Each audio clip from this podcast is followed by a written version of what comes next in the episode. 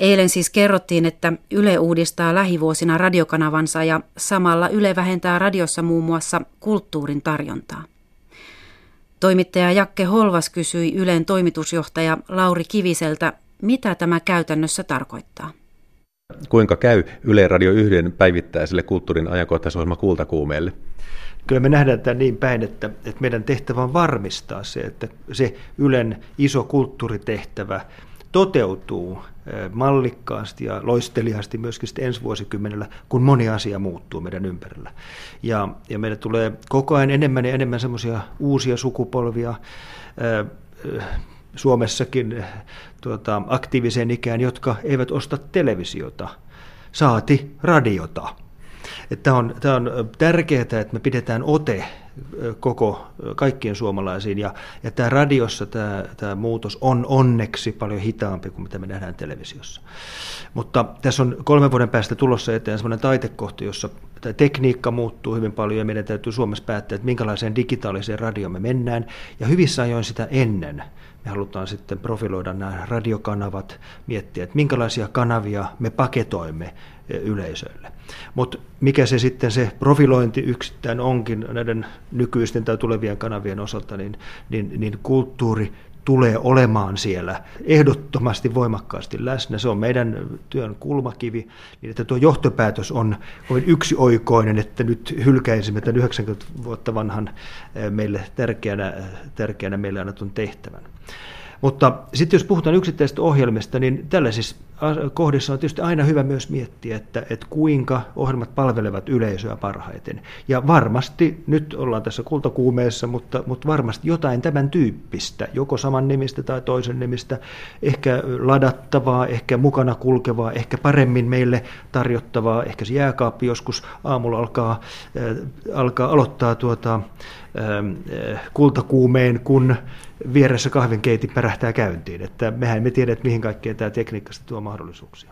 Lauri Kivinen, millaisena näet Ylen kulttuurituotannon, sanotaan neljän vuoden kuluttua?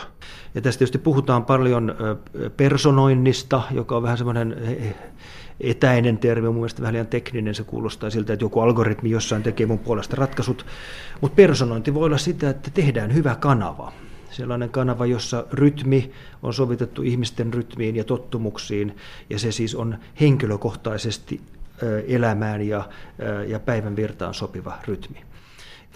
Olet linjannut näin, että painopiste ja resurssit siirtyvät enemmän draamaan ja lapsiin.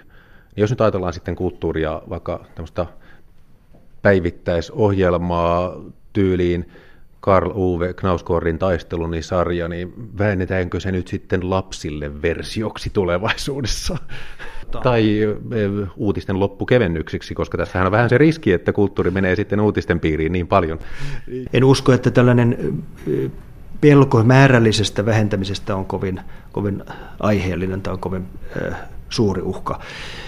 Meillä enemmänkin löytyy ongelmat sieltä, että meillä on niin valtavasti sisältöä, että me, me on paljon sellaista, joka ei kuulijoita löydä ja joka ei, ei katselijoita tavoita.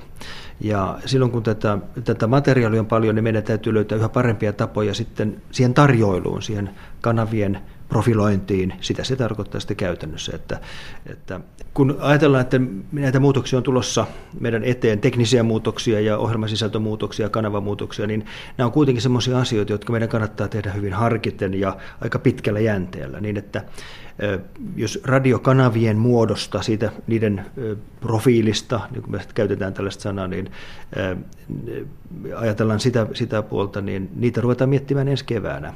Minkälaisille kohderyhmille paketoidaan minkälaisia kanavia.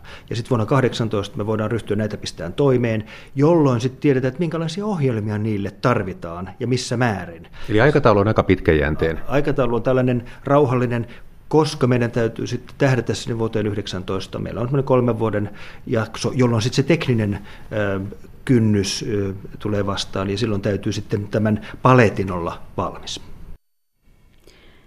Näin siis Ylen toimitusjohtaja Lauri Kivinen.